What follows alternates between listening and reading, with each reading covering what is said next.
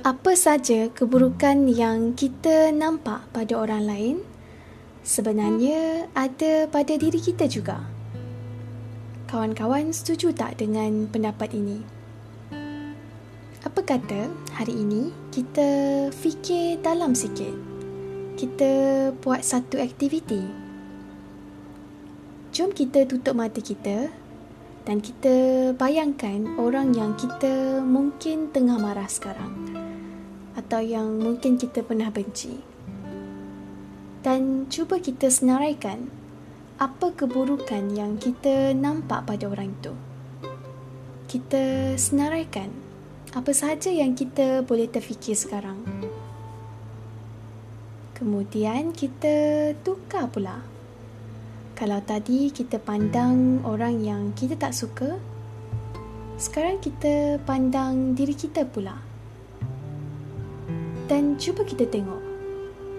Keburukan-keburukan yang kita nampak itu Ada tak pada diri kita? Dan kita kena jujur dengan diri kita. Sebab Kebanyakan daripada kita memang akan dapat jawapan iya. Sebab yang sebenarnya Apa sahaja keburukan yang kita nampak pada orang Ada pada diri kita juga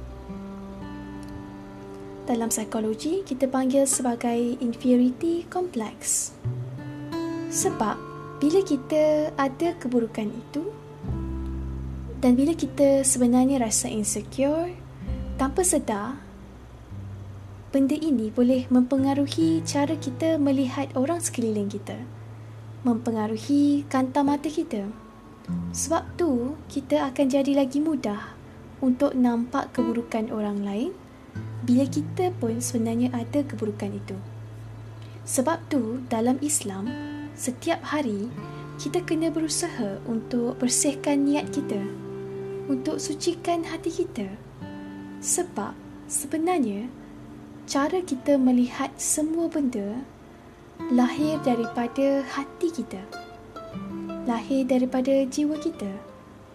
Kalau hati kita ni penuh dengan topokan hitam, semua benda yang kita nampak pun jadi kurang baik.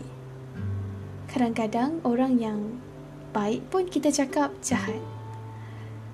Akhirnya kita yang sakit. Bila hati kita ni penuh dengan dendam, syakwa sangka dengan sifat marah. Sebab lagi banyak kita nampak keburukan orang, lagi banyak kita buta tak sedar dengan keburukan diri kita sendiri.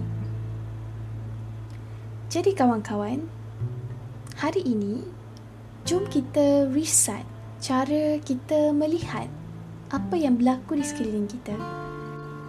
Dan setiap kali kita ternampak keburukan orang lain, kita biasakan diri kita untuk istighfar dahulu. Lagi-lagi kalau kita rasa nak marah dan kita tanya diri kita terlebih dahulu. Kita ada tak keburukan-keburukan ini?